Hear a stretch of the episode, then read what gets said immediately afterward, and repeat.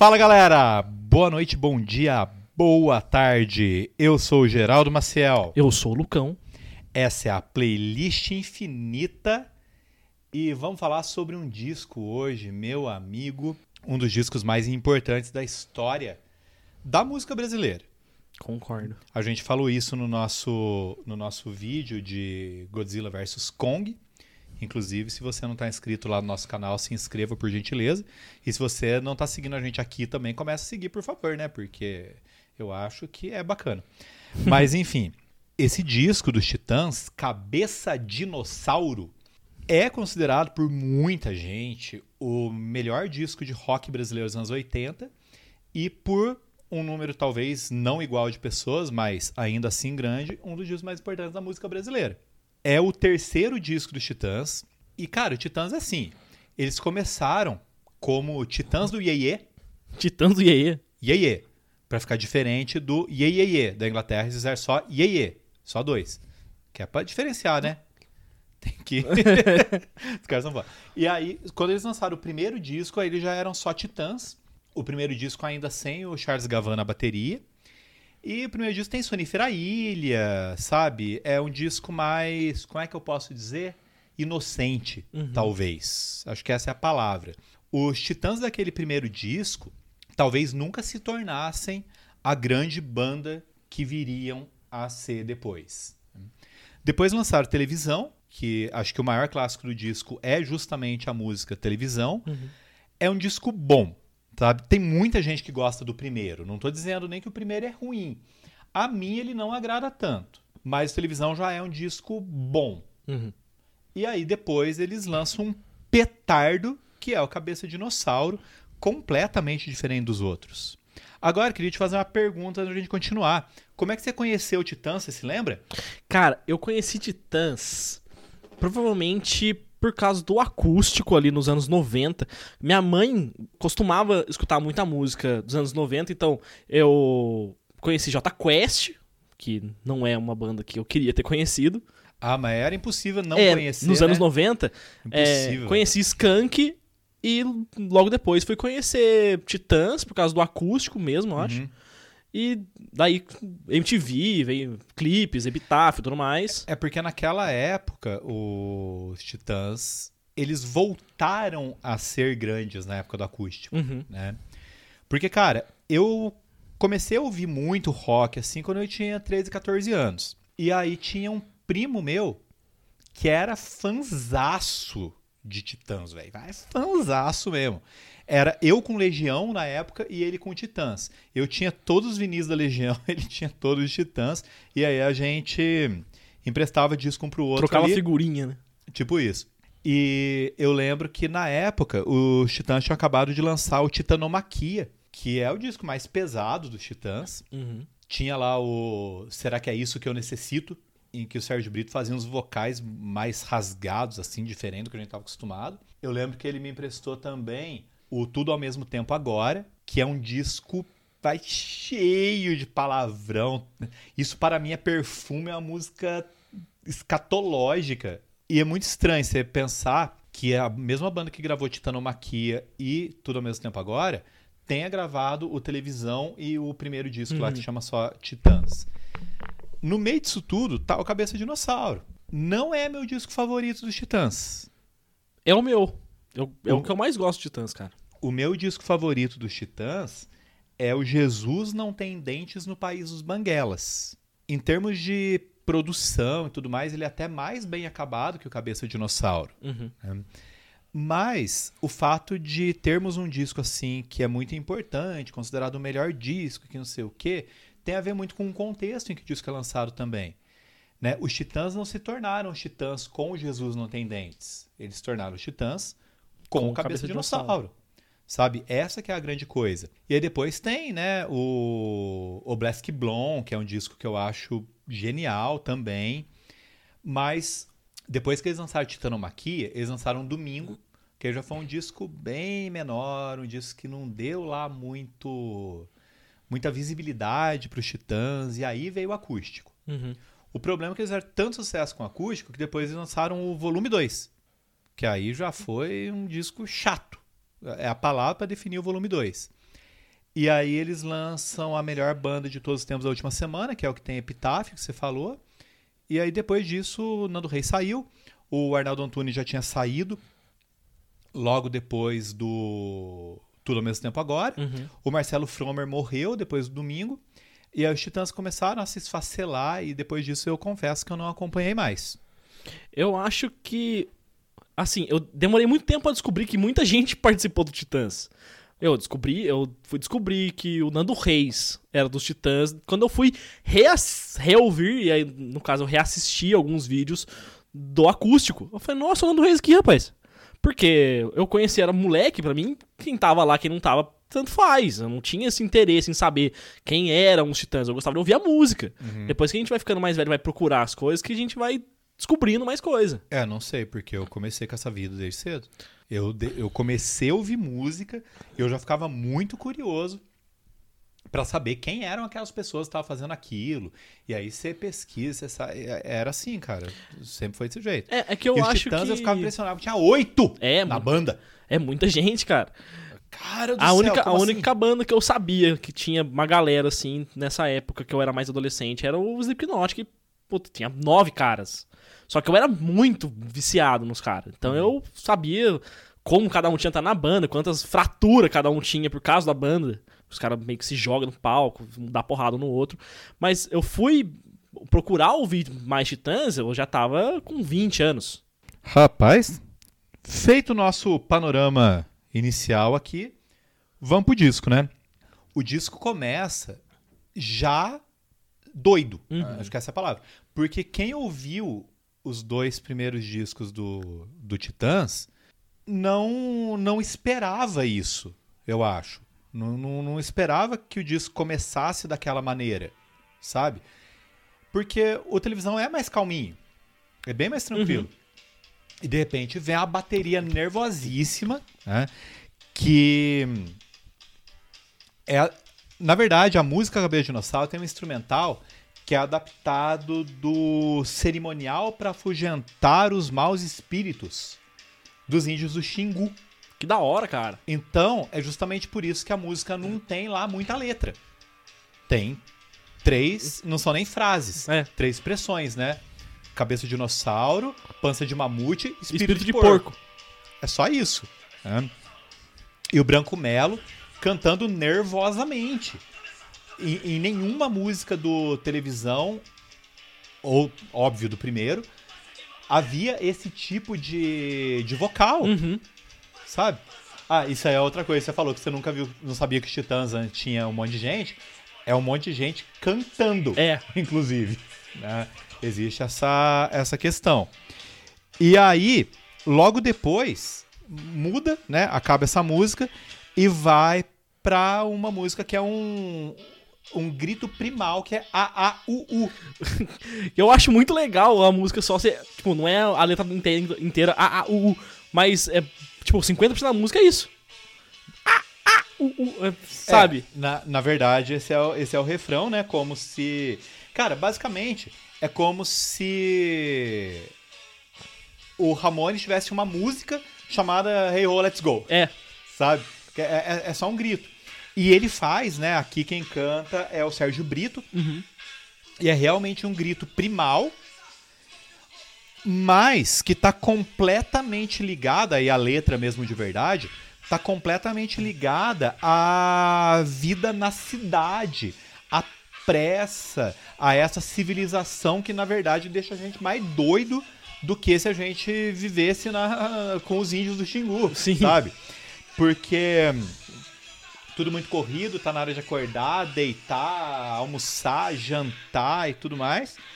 E sustentado por esse grito. né? Cara, é absolutamente genial. E aí vem uma questão, porque os detratores diziam que os Titãs era uma banda completamente idiota. A questão é entender o rolê, né? É óbvio. É que é muito fácil você falar mal de rock, né? É. Vamos, vamos combinar isso aqui. E aí, velho, emenda a primeira faixa do Nando Reis, né? Cantada pelo Nando Reis e de autoria dele, que é Igreja. Cara, essa música é uma das minhas favoritas desse disco, cara. Talvez a minha favorita. Porque a gente saindo ali. Esse disco saiu em 80 86.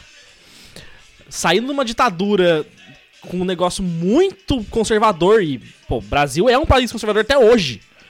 E o cara, a- sabe, fazer uma música dessa, falando mal, mal, entre aspas, da igreja. Eu achei uma coisa assim, na época, se eu fosse vivo, que eu não era, né? Nasci em 93, eu ia ficar abismado, velho. Sim, e na verdade, cara, esse disco ele tá atacando as instituições.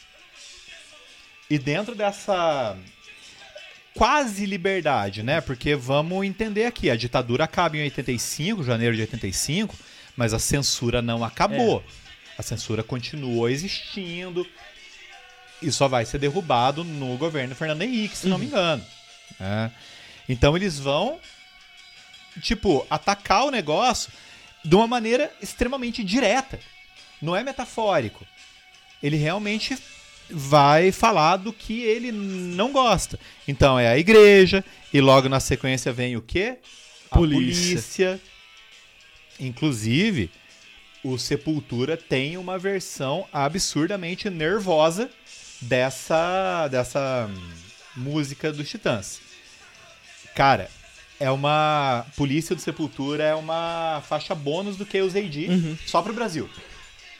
Eu acho que deve ter no Spotify, mas na versão física foi só pro Brasil que eles lançaram. né? Essa música é de autoria do, do Tony Belotto, né? E volta o Sérgio Brito, que eu acho que ele é o vocalista mais agressivo do, dos Titãs. Concordo. Eu acho que o Paulo Miklos é o mais melódico e o Sérgio Brito é o mais agressivo. E aí tem Arnaldo Antunes, Nando Reis e Branco Melo. Porque é uma banda com oito pessoas que cinco cantam. Isso é muito da hora, cara. E é legal que cada um tem os. Sabe o que tá fazendo, tem o seu espaço, sabe qual música canta, onde encaixa o vocal. É muito bem orquestrada a parada. Eu acho que esse é o mérito, né? E Uhum. justamente quando o Arnaldo Antunes viu que ele não tinha mais tanto espaço nos Titãs pra fazer as coisas do jeito que ele queria fazer, ele saiu Uhum. e foi pra carreira solo dele. E o Nando Reis, ele falou a mesma coisa. Ele falou que no último disco que ele grava com os Titãs, a... nenhuma ideia dele estava sendo muito bem aceita. Na verdade, na época do Titanomaqui, ele já estava se sentindo meio assim.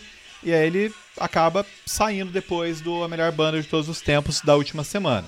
né?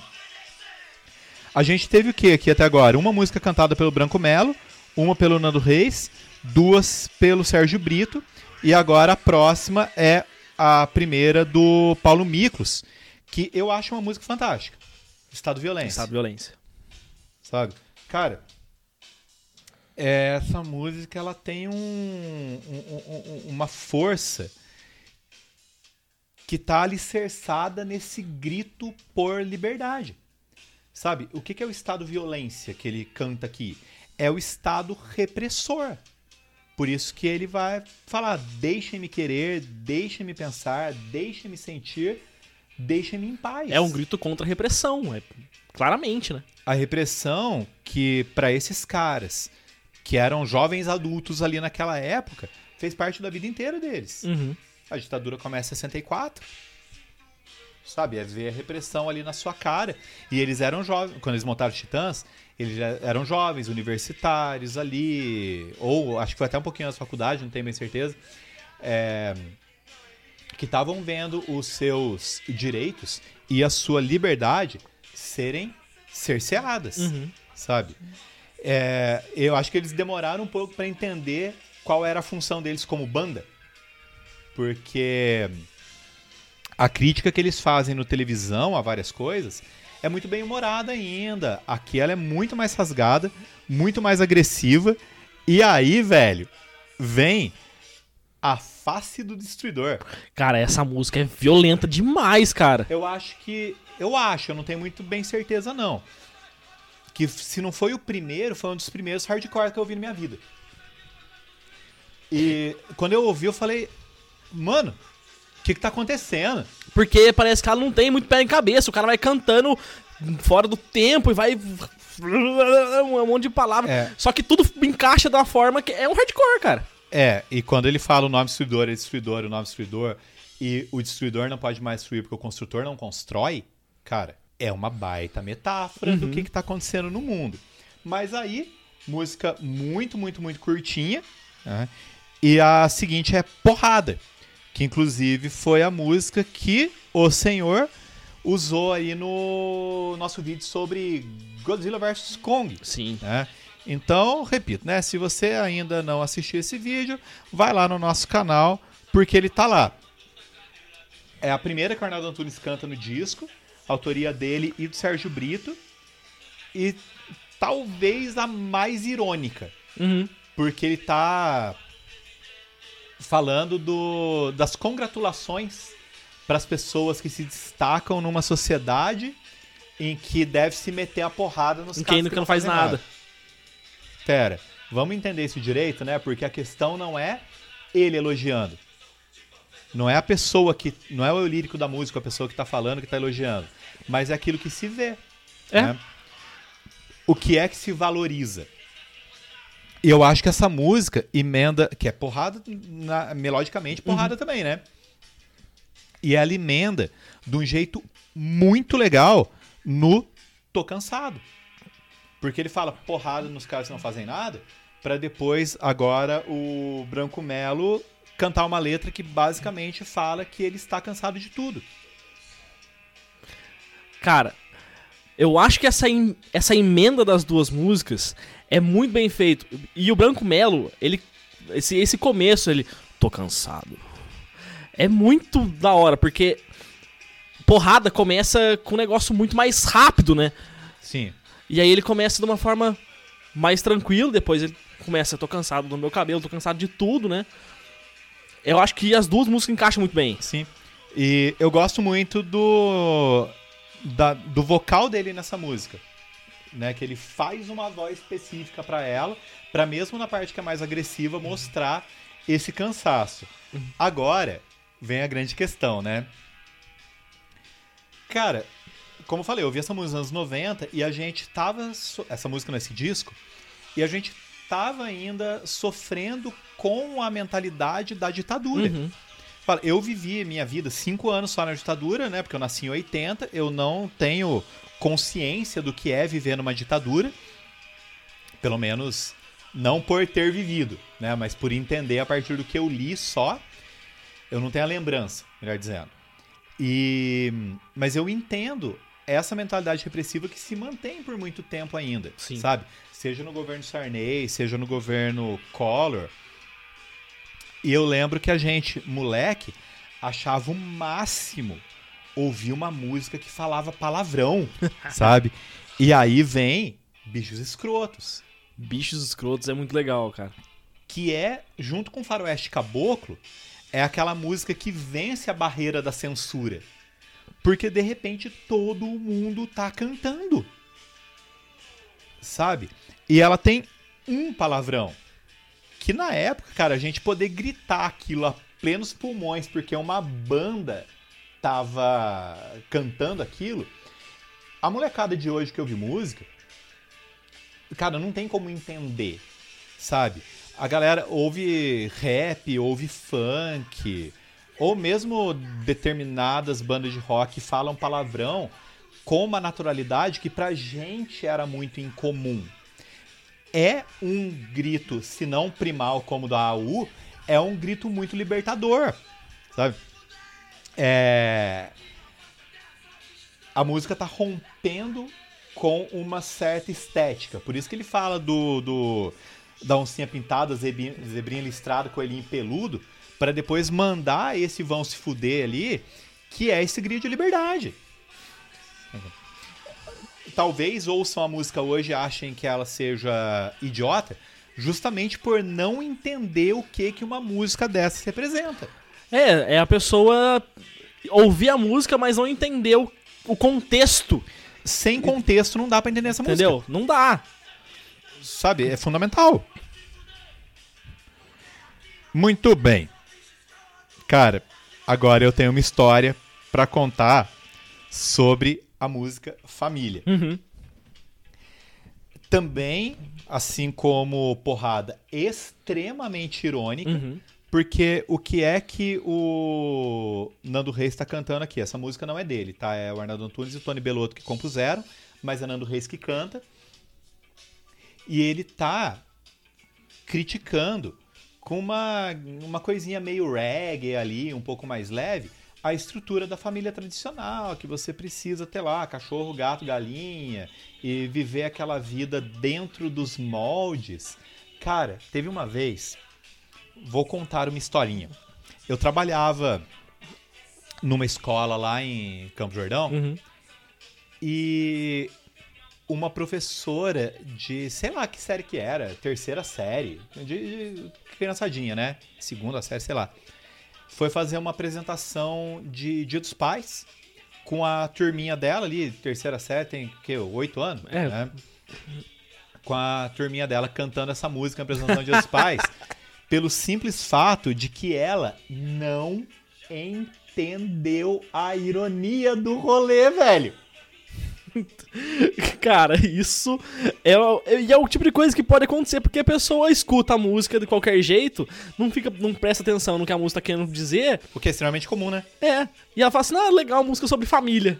E aí eu fico pensando, tá, isso é muito comum quando se ouve música em inglês, mas as pessoas não interpretam nem a música em português. Então, crianças que estão nos ouvindo, prestem atenção no que as músicas que vocês ouvem fala, falam, desculpa, porque é importante, É importante. tá? A letra é uma parte fundamental da música também. Agora, continuando na parte engraçada do negócio, vem Homem Primata. Essa é a minha favorita.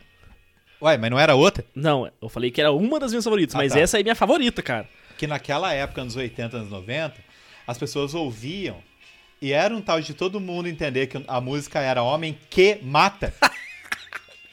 Essa, cara, é um dos grandes clássicos da música brasileira das pessoas entenderem errado. Agora eu consigo fazer até o, a conexão que uma vez o cara comentou no, num post do Skank. Falou assim, ah, os caras estão dando agora de, de desconstruidão. Eles que tem a música do Macaco Cidadão. Aí o cara falou, não, cara, é Pacato Cidadão. Cara, tem muita música que acontece isso, né? Mas, enfim, essa música já. Ela não é tão irônica, né? Ela já fala Não, de é. cara, ela está criticando o capitalismo. Né? É Claramente. isso. Ca- Como é que é o negócio? Cada um por si, Deus contra todos. Sabe? Cara, isso tocava no rádio, as pessoas cantavam isso. né? Só que o, o homem que mata faz um sentidozinho ali. Mas homem primata faz muito mais, porque aí vem a questão do capitalismo levar a pessoa ou as pessoas a se digladiarem, a lutarem umas com as outras, como nos primórdios aí da, da existência humana, sabe? E, cara, é, o disco é curto, né? Não, É, ele tem 38 minutos, se não me engano. não tem muito que ficar enrolando as músicas aqui. Depois de Homem Primata vem uma música que eu já não gosto tanto, eu acho que é a que eu menos gosto do disco, que é Dívidas. Uhum. Mas, cara, 86. Quando a ditadura acabou, toda a cagada econômica que eles fizeram veio à tona. Uhum. Porque eles vendiam, né? Os militares vendiam a ideia ali de milagre econômico, de não sei o que e tal. E tava tudo uma maluquice. No governo Sarney, cara, o Sarney simplesmente não sabia o que fazer. né? O cara pegou o país e falou, tá, o que eu faço agora, né? É, e tipo, nem era pra ele ser presidente, né? Porque era o Tancredo Neves, mas o Tancredo Neves morreu e não assumiu. né? Então ficou aquela loucura e inflação galopante que a gente chamava. Tipo, hoje a gente reclama com razão, né? Não tô dizendo que não é pra reclamar. É reclamar porque a, a- a função do cidadão é entender o que é o mundo em torno dele. Mas naquela época era loucura total. E essa música começa falando, "O meu salário desvalorizou. E desvalorizava não mês a mês, igual É acontece dia agora. a dia, semana a semana. Todo dia você recebia o seu salário e depende de ver o que, que tá acontecendo. Não dá pra comprar os bagulhos no supermercado. Porque tinha produto, velho, que subia duas vezes por dia. De manhã o negócio tava um preço, de tarde tava outro, na manhã do dia seguinte tava outro. Tanto que tinha aquela maquininha de remarcar preço, que era o grande símbolo do governo Sarney. Sabe? Não tinha como ser igual agora que você vai no supermercado e tem o, O preço na precinho. gôndola. Era no produto e era uma etiqueta por cima da outra. É sobre isso que essa música tá falando. E aí, depois vem a música mais doida do disco, que quando eu ouvi na época, eu achei absolutamente genial. Só que ela é desconexa um pouco do, do resto, né? É, até pelo, pelo ritmo dela tal. Ela tem um baixo mais gruvado. e uma, Completamente. uma, uma batida. Parece até eletrônico até. Parece, parece. É, é- é- esse baixão eu acho fenomenal. E essa música, cara, é Arnaldo Antunes começando ali a construir, a pavimentar, a passar o asfaltinho no caminho que ele viria a trilhar na carreira toda dele. Uhum. Porque depois disso, Arnaldo Antunes se torna poeta, ele faz poesia concreta, ele lança livros multimídia. E basicamente aqui ele fez uma música com uma frase, que não é o que não pode ser. Basicamente é isso, né? E ele vai repetindo e trabalhando o ritmo. Cara, eu, eu gosto muito dessa música. É muito bem. é- hum, mano, são, é uma frase dita de várias formas diferentes. Com ritmos que- diferentes. com diferentes. Que dá super certo, cara. É incrível, é muito genial. O Arnaldo Antunes é muito genial nessa música, velho. Sim, que não e tanto ser, que não é. ele vai cada vez mais fazendo com que esse aspecto dele cresça. Agora, mano, tô com uma dificuldade terrível. Eu não sei qual é a minha música favorita desse disco. Talvez porque tenha sido um dos discos que eu mais ouvi na minha existência na Terra. Sabe? Eu não sei. Eu não consigo dizer. Porque cada dia vai ser uma. Talvez agora, ouvindo o disco, né? Retomando o disco, depois de um tempo sem ouvir pra gente gravar esse programa, eu percebi que Estado Violência me agrada muito. Mas eu não posso dizer que é a minha preferida, porque eu, eu, eu gosto do disco inteiro. Cara, é um negócio impressionante. Aí a gente entende até a, a relevância do disco, né? É, então. Porque quando você tem essa dificuldade pra dizer qual é a sua música favorita, porque o disco é inteiro bom, não, não quis fazer. É, é isso, né? Galera, acho que é isso, né? Acho que é isso. Que a gente tinha pra falar sobre esse grande clássico, Cabeça de Dinossauro. Então, como falei no começo, mas falo de novo que é bom reforçar. Vai lá, se inscreve no nosso canal, segue a gente aqui, que semana que vem tem mais um disco. Grande abraço! Um beijo e até o próximo disco.